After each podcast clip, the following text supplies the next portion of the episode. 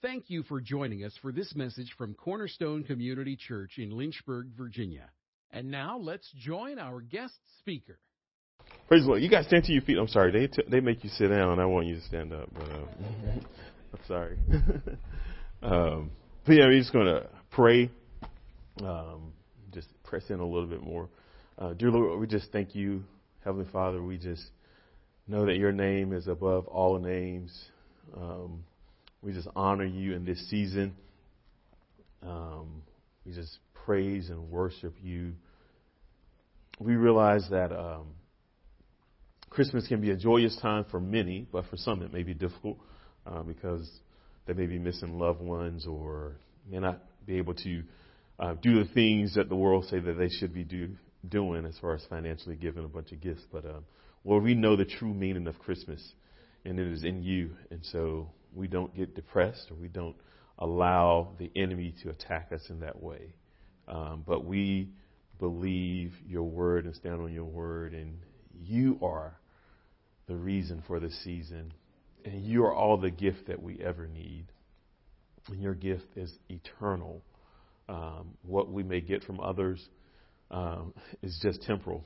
It may break uh, the next day after Christmas, but uh, what you give us is, is eternal.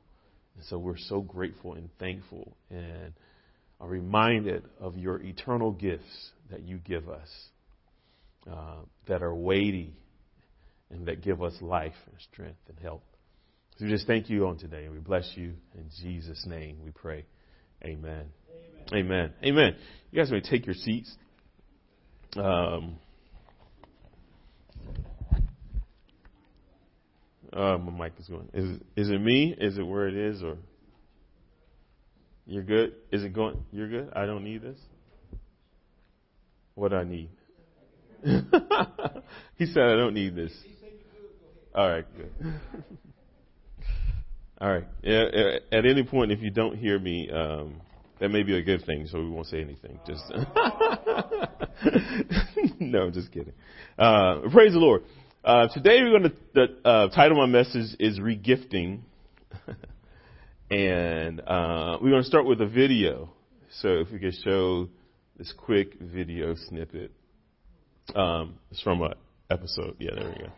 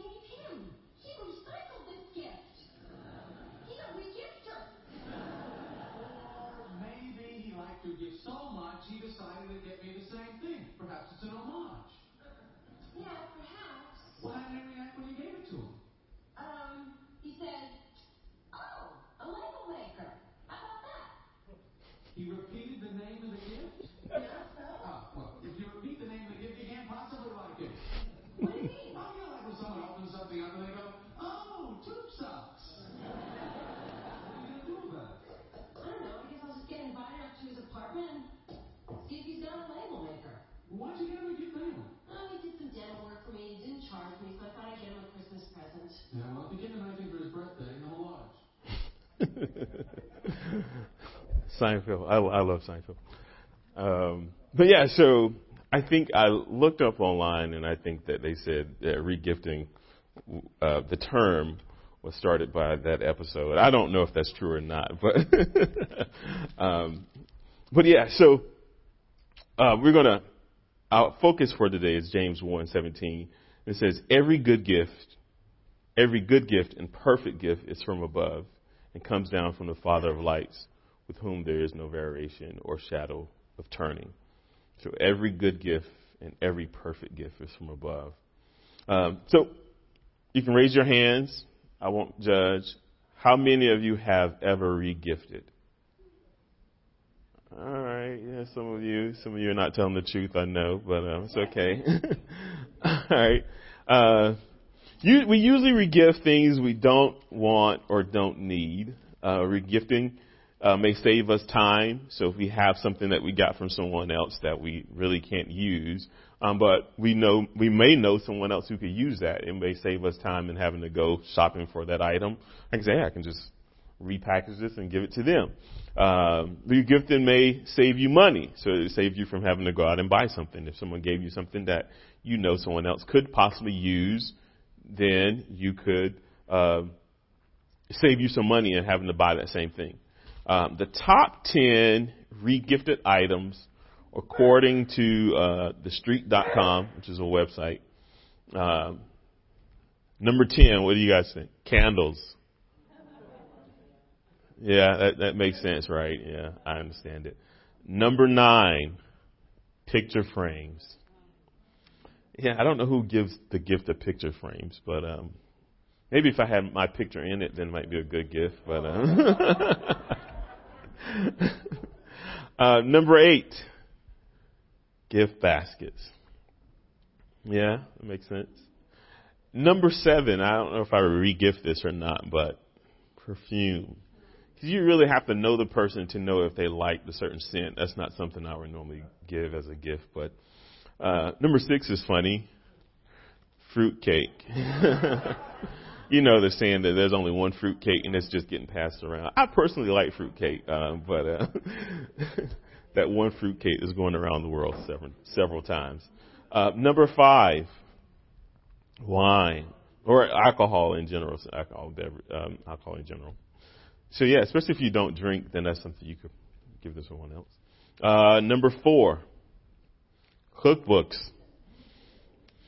Yeah, I don't know. That's one of those personal things. You know, you have to know the person to know if that's something they would like or not. Number three, bath soaps.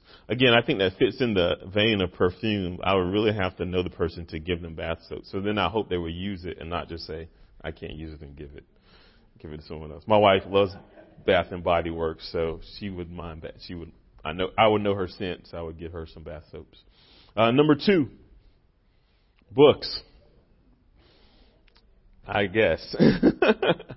and number one, wait a minute. Before you post number one, what do you think number one is?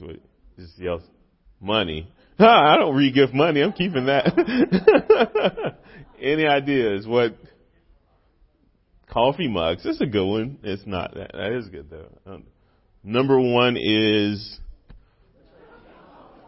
yeah. I, I, yeah, I don't know. I don't know if I'm regifting pajamas, but that's what they said was number one. So that was the top 10 uh, regifted items uh, according to this website. Uh, gifts, so regifting means one that you have to receive the gift because you have to accept the gift to be actually have to one, then give it to someone else. And we have been given gifts by God. Um, and some of them he wants us to use so that they shouldn't be regifted. and then some of us he definitely wants us to regift. Uh, meaning that he gives it to the, gives it to us to then also give to other people. Um, so gifts to be used. Uh, those would be the Holy Spirit, he gives us the Holy Spirit to use Him, not to just give it to someone else. I don't think you can give the Holy Spirit to someone else. Um, but you have the Holy Spirit, and He gives you spiritual gifts to use. Um, prophecy, serving, teaching, exhortation, giving, leadership, mercy. Uh, those are in Romans 12, 6 through 8. And let's read that. Um, Romans 12, 6 through 8 says, having then gifts differing according to the grace that is given to us, let us use them. Not give them away, but let us use them. If prophecy, let us prophesy in proportion to our faith, our ministry. Uh, let us use it, or ministry, let us use it in our ministering. Let us use it again. He who teaches in teaching, he who exhorts in exhortation, he who gives with liberality, he who leads with diligence, he who shows mercy with cheerfulness.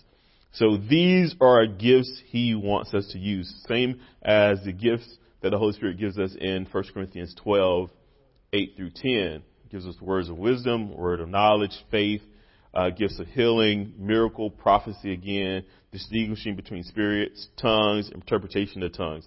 Those are gifts he wants us to use, not to take and give to someone else, but to use within the body. Uh, Ephesians 4, 11 said, He himself gave some to be, He gave some to be apostles, some prophets, some evangelists, some pastors, and teachers for, this is how He wants you to use it, for the equipping of the saints, for the work of the ministry, for the edifying of the body of Christ. So, those are gifts He wants us to use. And there may be many other gifts He wants us to use. Uh, but those specifically are the gifts that are not to be regifted. And not saying that many, any of you are trying to regift those, uh, but he definitely wants us to use those for the body of Christ. Um, but let's get into the steps of regifting. Is one, you must first receive the gift. Well, one, one you must, one must first give you a gift. And once they give you the gift, then you too must receive that gift. And then after receiving that gift, then you give it away. You re-gift. Um, so what are, well, we're going to go through a few, and I could have probably done a message on each one of them separately, um, but we're going to have, I think, five, one, two, three, uh, let's see, four, five, six, uh, well, I got seven. All right, there's seven gifts we might not go through all of them. We'll see. Seven gifts that I think, and you can, and this is not an exhaustive list by no means whatsoever. You can probably add things that the Lord has given you that He also wants you specifically to give to other people. But there are seven gifts that we're going to go over that He wants you to give to others. So number one, the first one is grace. Grace. God gives you grace and then he wants you to give grace to others. All right. God's unmerited favor uh, and a acrostic for grace is God's riches at Christ's expense. God's riches at Christ's expense. Grace. God's unmerited favor. 1 Timothy 1, 8 and 9 says, Therefore do not be ashamed of the testimony of the Lord, nor of me, his prisoner, but share with me in the sufferings for the gospel according to the power of God, who has saved us and called us with a holy calling, not according to our works, but according to his own purpose and grace, which was given to us in Christ Jesus before time began. So he gave us this grace. James 4, 6 says, but he gives more grace. Therefore he says, uh, God resists the proud, but gives grace to the humble. So, and then Second Peter 1 2 says, grace and peace be multiplied. So he, he's given us a lot of grace. Um, and because he's given us so much grace, he also wants you to take that grace and then give it to other people. Uh, we are called to offer grace to others and not because of who they are or what they've done, if grace was based on merit or self-worth, it wouldn't be grace. We are called to offer grace because no debt owed to us compares to the insurmountable debt of sin forgiven by the death of Jesus. There is no wrong someone could ever commit against us that could not compare to the amount of unmerited favor that we receive. Now I want you to hear that because that, that hits hard because we could be wronged. We could feel like, you know, my feelings are hurt and I'm not talking or I'm not doing whatever and I'm not, I've X this person out of my life and I'm not going there. But it says, there is no wrong someone could ever commit against us or me. Let's make it personal. There is no wrong that someone could ever commit against me that could compare to the amount of unmerited favor I have received. And if I believe that, then I got to give grace. It's not easy. It may be difficult. It may be something you got to work through. but I got to give grace. There's no amount of wrong that someone could do because I didn't deserve all the grace that God has given to me. Grace, number two, forgiveness.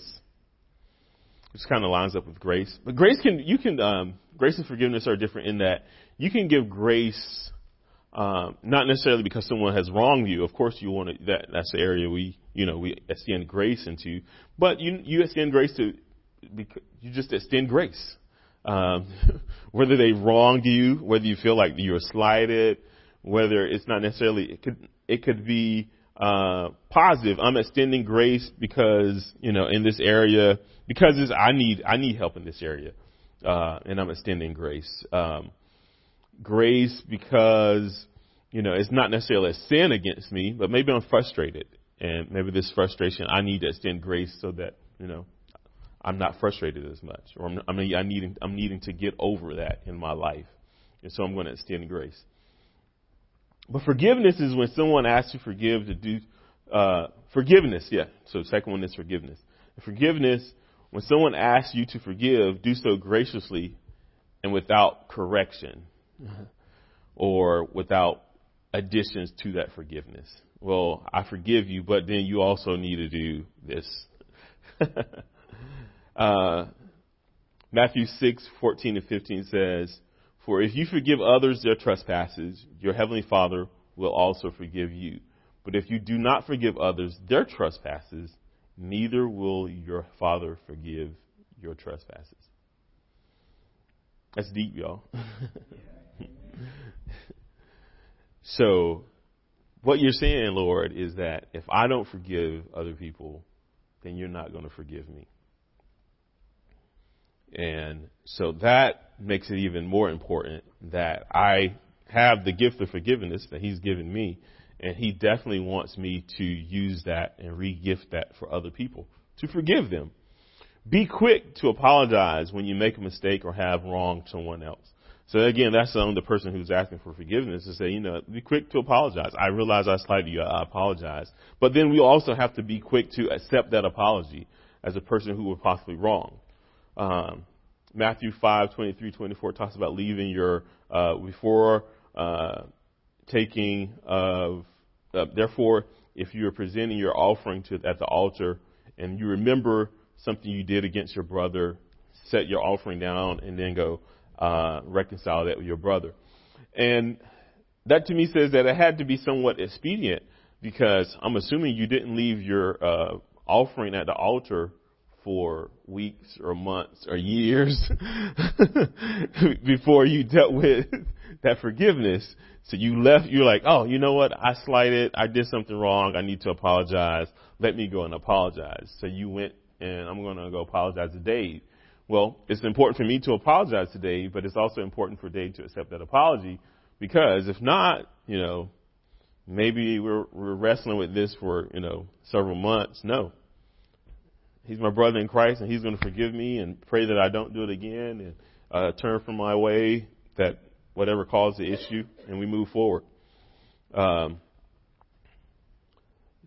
Colossians 3, 12 through 13, therefore as the elect of God, holy and beloved, put on tender mercies, kindness, humility, meekness, long suffering, bearing one another, and forgiving one another. If anyone has a complaint against another, even as Christ forgave you, so you also can do sometimes. what version is that? it says should. I have here must do. Should do, must do. It's something that we are called to do. Um, so we're going to regift grace, and we're going to definitely regift forgiveness. Uh, we're going to regift peace. John 14 and 27 says, Peace I leave with you, my peace I give to you, as not to the world, not as the world gives do I give. Let not your heart be troubled, neither let it be afraid. And so uh, he says, Peace I give to you, my peace I give to you. And then I, uh, when looking at peace, I looked at Luke 12 and 51, 53. And uh, it says, you know, if you get there, turn to Luke 12, 51, 53 says, Do you suppose that I came to give you peace on earth? And I was like, wait a minute. so you give me peace, and then your, your question in Luke 12, 51 says, Do you suppose that I came to give you peace on earth? I tell you, not at all, but rather division. For from now on, five in one house will be divided, three against two, and two against three. Father will be divided against son, and son against father, and mother against daughter, and daughter against mother, and mother-in-law against everyone. daughter-in-law. it wasn't. And daughter-in-law against mother-in-law. no. Um, so yeah, so I was, I was like, how do we balance, or you know, Lord, what are you saying here? So in John fourteen twenty seven, you said, "Peace I leave with you, uh, my peace I give to you." But in Luke twelve fifty one, it says, "Do you suppose I came to give you peace?" And he says, "No, I didn't come to give you peace. I come to um, divide." And I looked, so then I it made me go further and said, "Well, let me look at." You know, because sometimes what we know in our English language, the words can mean something different in the Greek or in the original language. So I looked it up, and Strong's Concordance said in both that it was 15, 15, 15, 15, which means both prosperity. So it meant the same. And I was like, where are we going? so then I looked even further, and I uh, looked at some commentary, and uh, and I had an idea. Uh, even after looking at Strong's Concordance, I was like, well, maybe uh, one is peace with him, and then the other is peace with men. And that is, so I looked at Gill's exposition commentary.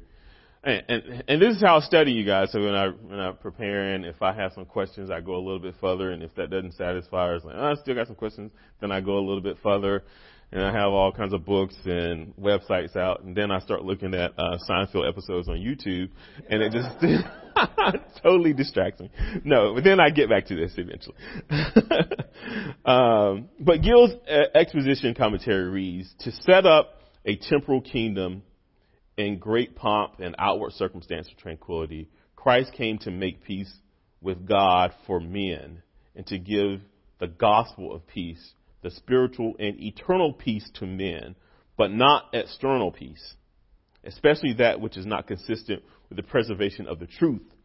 I tell you, whatever suppositions you may, ha- may have had, or whatever notions you have entertained, I solemnly affirm that they, you may depend upon it.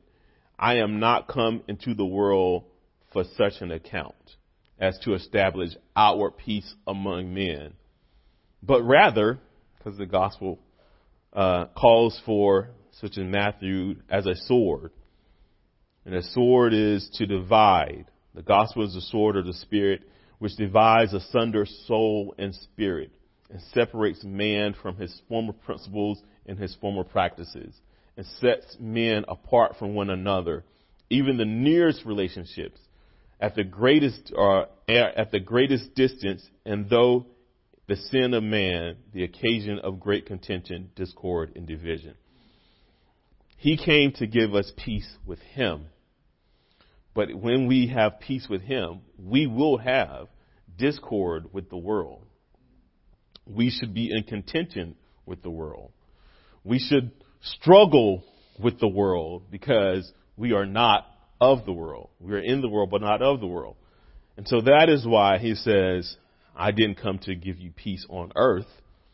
And that is a, that's, that's a, we have to look at this in perspective because sometimes um, the world, like I think I mentioned last time I preached, where you know sometimes we say, why ask the question, why do good things happen to, why do bad things happen to good people? And some may, some people may even question, well, if there's a God, why isn't there peace on earth? Well, in His Word, He says, I didn't come to give you peace on earth. I came to give you peace with God. And in that peace with God, is what's most important. That bridges the gap for our sin. That's where that grace is. That's where that forgiveness lies and that peace. And so then it makes more sense in that, yeah, he didn't come. So when someone says, well, I don't believe there's a God, there's too much turmoil in the world, you're right, and it should be because as a child of God, he didn't come to bring peace to the world. He came to divide us from our old selves. But we want to give that gift of peace. Matthew 5 9 says, Blessed are the peacemakers, for they shall be called the sons of God. Peacemakers declares that we declare God's terms which makes someone whole or everyone whole. And that's good. So a peacemaker means that I am declaring God's word to make you whole. I'm a peacemaker. Not that I am trying to get along with everyone, because that's what we would assume peacemaker means, is that I am declaring God's word to make you whole. That may bring about peace, but then for some, it may bring about turmoil because they don't want to hear your message. And so, again, you may say, wow, I, this peace that I'm trying to bring about, some people are rejecting. And the word says that they will reject it. And we cannot be fooled to think that everyone is going to accept the peace, his declared message that we give to the world. Everyone will not accept it. And we have to know that when we know his word. And so we have to be okay that as long as I am declaring the message of Christ and declaring his goodness to make him whole, then I'm doing what I'm supposed to be doing. That is the right thing for me to do. And so I am a peacemaker.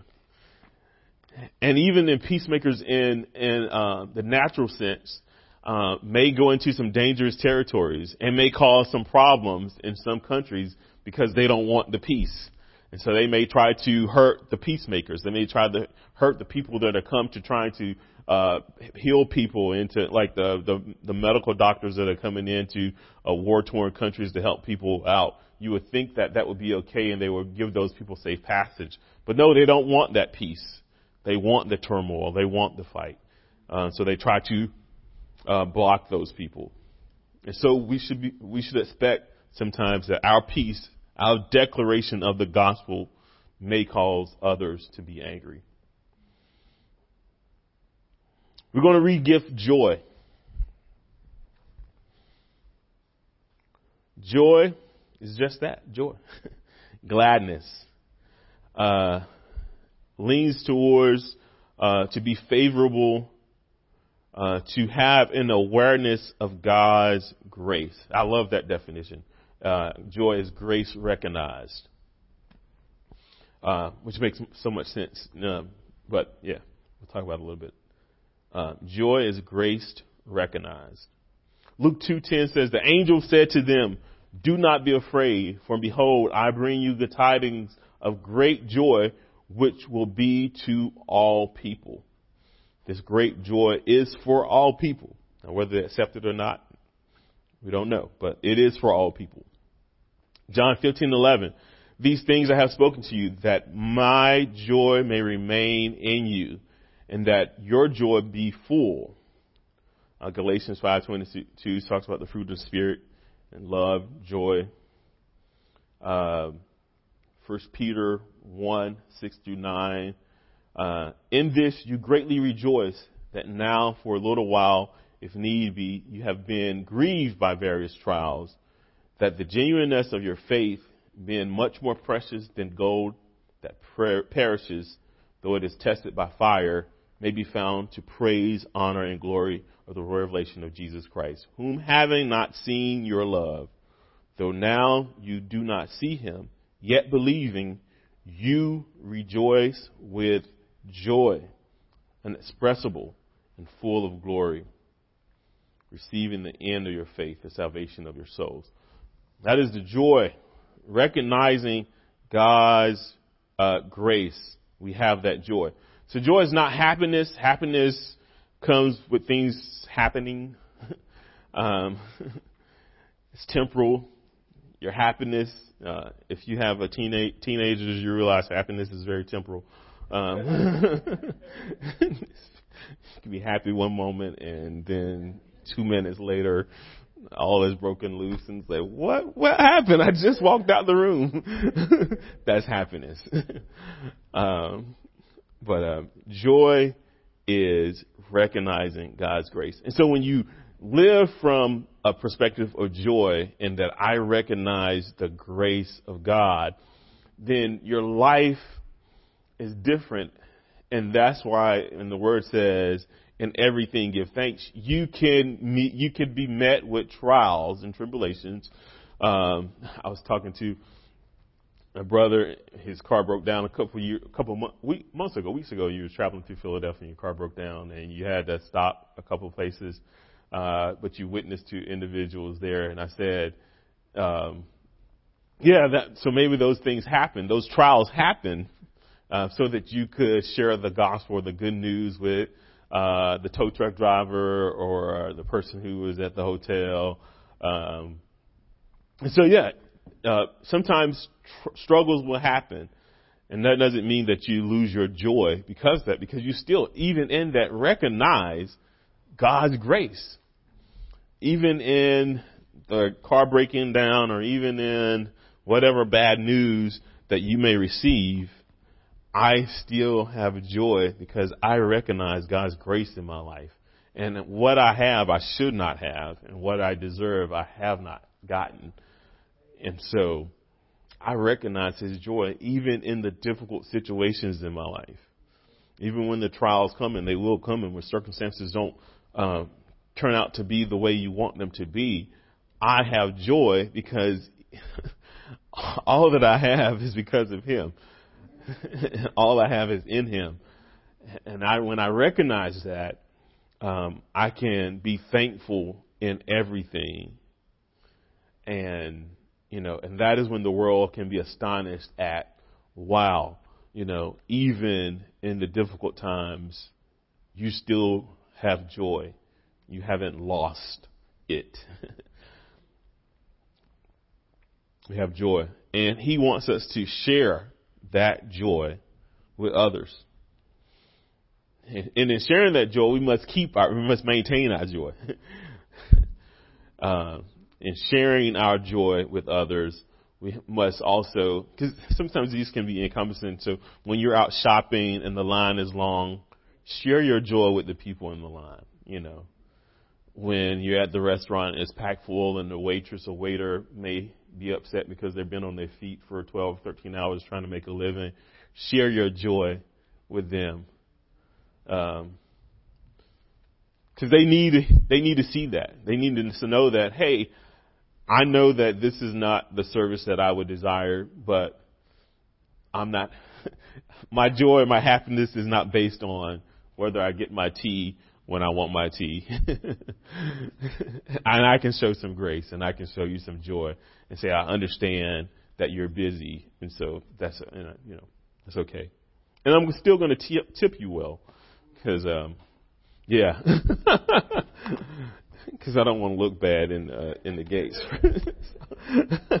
always, yeah. Somebody posted something online about do you tip um, when you go pick up your order? Do you tip? And I said, yeah, I still do. Um, even in picking up my order, and they said, well, you, you didn't get served. You just went in and picked up your order.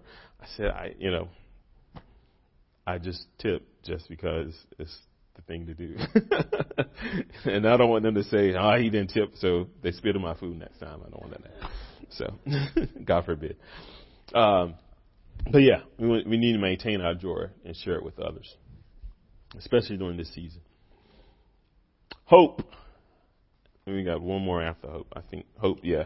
No, we got two more. Hope, yeah, and then two more. Hope.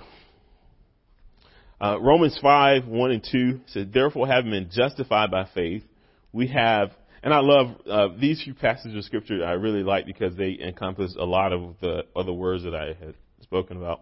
Um, Therefore, having been justified by faith, we have peace with God through the Lord Jesus, and Jesus is one of them. I gave out my last one. Ah. we have Jesus Christ through whom also we have access by faith into this grace in which we stand and rejoice in hope of the glory of God. Romans 15 and 13 says, Now may the God of hope fill you with all joy and peace in believing that you may abound in hope by the power of the Holy Spirit. Um, and then there's also 1 Peter 3, 13 through 15. Um, it says, And who is he who will harm you if you become followers of what is good. But even if you should suffer for righteousness' sake, you are blessed. And do not be afraid of their threats, nor be troubled, but sanctify the Lord God in your hearts, and always be ready to give a defense to everyone who asks you a reason for hope that is in you with meekness and fear. And I like this passage of scripture because it says, you know, so if anyone asks you, be ready to give a defense for your reason for hope. Because the world is hopeless. Um, they many people are looking for something to hang their hat on as far as believing in and wanting to hope for something good. Uh, and so many people have just a uh, a defeatist and apocalyptic attitude as far as the zombies are going to come and eat us and there's really nothing to live for. there is no hope in that. Where is the hope? And when they see you, they may ask, why do you have so much hope? And in 1 Peter 3, 13, 15, it says, specifically 15, it says, always be ready to give a defense to everyone who asks you a reason for the hope that is in you. And give that defense with meekness and fear. So when someone asks you, why are you, why do you have this joy? Why do you even have this hope? What, do you, what is your hope in? My hope is in Jesus. Hope is an expectation, a trust, or confidence. And we can be confident in this word and confident in what he's told us that we should look forward to.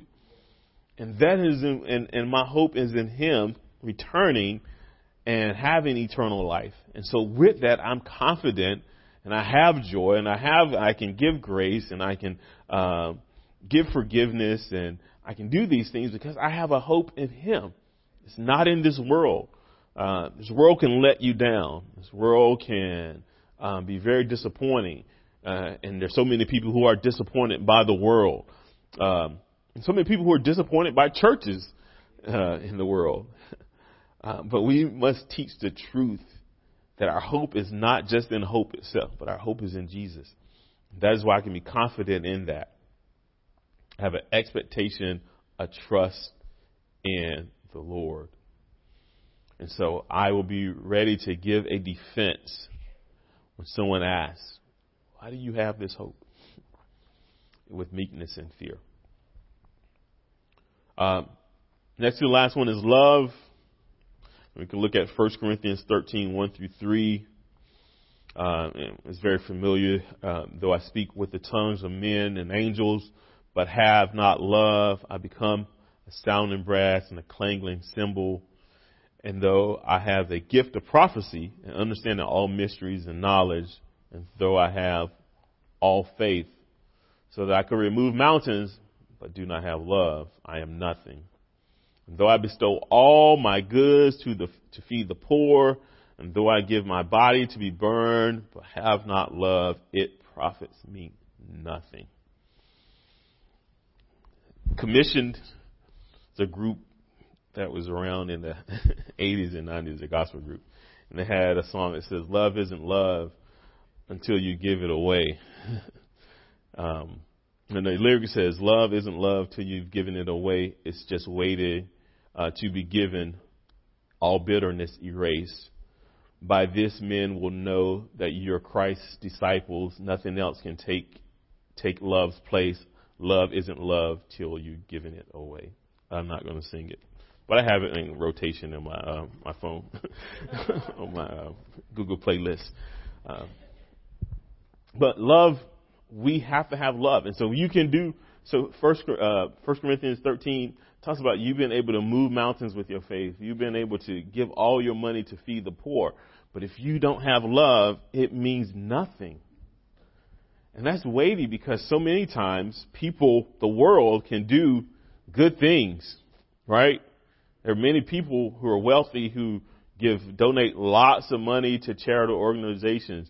And a lot of times they're doing it for the wrong reasons or to have some kind of upper hand in policy or being able to say certain things. But we're doing this for love.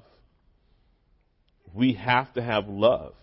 And love, when we give it away, we, we can't have love and just keep it to ourselves. Love has to be love, and we have to give it away. Matthew 5, 43, 48 says, You have heard that it is, it was said, you shall love your neighbor and hate your enemy. But I say to you, love your enemies.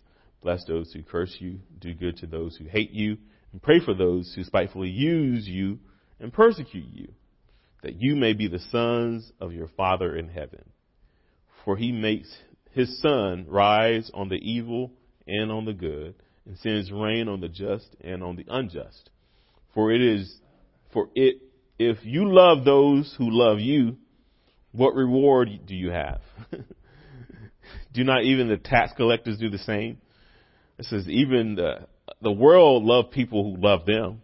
That's not you're not doing anything special if you love those people. Um, and if you greet your brethren only, what do you do more than others? Do not even the tax collectors do that also? Therefore, you shall be perfect, just as your Father is in heaven is perfect. Your Father in heaven is perfect. You know that. You know when you have to walk, walk this out. this when it becomes real, y'all. You know, it sounds good in the Bible or on Sundays when everyone's nice and happy and you look got your nice clothes on and you smell good and you know, but and it's probably more difficult because it's rare that we engage people who really hate us. I, I probably I, I have a coworker. I don't think he likes me, but people have said he doesn't like you, Virgil. You think yeah? So I was like, but he, I don't think he he doesn't hate me, and I I speak to him. He speaks to me. Uh, we could be cordial one another. I don't think he hates me, but it is rare in our day and time, um, or maybe in our circles. There may be people who hate certain sets of people. So there may be people in general who hate Christians in general, but you may not engage them. Uh, but it is rare for us to, on a regular basis, be confronted with people who hate us. And if we're confronted with that, the word tells us how what we're supposed to do. And and, and so I can imagine uh, in, uh, in historical times there may have been people who you uh, years ago that you may have run up against that hated you. Um, and so, but the word says we're supposed to love them. And that would that would have been really hard or difficult. I, I could imagine, um, back during Jim Crow as a black man to love people who hated me and hated me in my face and, and made it very apparent. Um, but that's what the word says. And I, I would have to apply that then and I have to apply it now for even my people who may dislike me or have a disagreement with me. Uh, and this, that makes it seem so trivial. Like, this is easy. I should be able to easily get along with these people. Um, I don't think anyone hates me. At least I don't think so. Maybe if you find out differently, let me know. but, and maybe your circles are different, but I, I personally, I just had to assess. I was like, you know, I don't think I know anyone am I confronted with someone who hates me on a regular basis. Um, but if, if I am, here's the blueprint. So if if this is a blueprint for people who hate me, then how much more for the people who just might dislike me because I have on a red shirt or something, you know? I don't know. how much more, uh, if this is the blueprint for the worst, who, who are spitefully want to use me, who want to persecute me, who want, who hate me, who want do, uh, want no good for me, if this is the blueprint for those, I still have to love them, then how much more or equal, then I should love everyone else. I'm going to love them the same. You know, equal. So we should uh, sometimes put those things in perspective to say, you know what, this is not as bad as it, you know, uh, this this coworker at work or this neighbor that you know that grinds your nerves or whatever. This is this is nowhere near that, and so I should be able to make amends and apologize and ask for forgiveness and whatever I may have done to um, or extend grace or give or show them joy. All these things, all these things that we should be regifting. Um, because if this is a blueprint for the ones, we should be doing this for the people who hate us, then we should definitely do it for everyone else. Uh, and then the final thing is we need to regift Jesus. John 3:16 says, "For God so loved the world that He gave His only begotten Son. He gave it to us, that whosoever believes in him should not perish but have everlasting life. So we have the gift of Jesus that was given to us, and this is a season that we're celebrating him coming, Emmanuel, God with us. And with that gift of Jesus, we just don't want to keep it to ourselves, right? That's not for us to do. It's commanded that we go out and make disciples share the good news of the gospel as sharing Jesus with our neighbors, with our friends, with those who hate us or dislike us. Um, it is our job as believers, as followers of Christ, to share Him. uh, to go out and regift Jesus. We've, we've been given that, and we want to give that to others. Regifting, hopefully, takes on a different connotation when it comes to the things of God and what He's giving you in your life. Like I said, this is not an exhaustive list because God has probably given you some personal things that He wants you and probably told you He wants you to give to others. He wants you to share with others.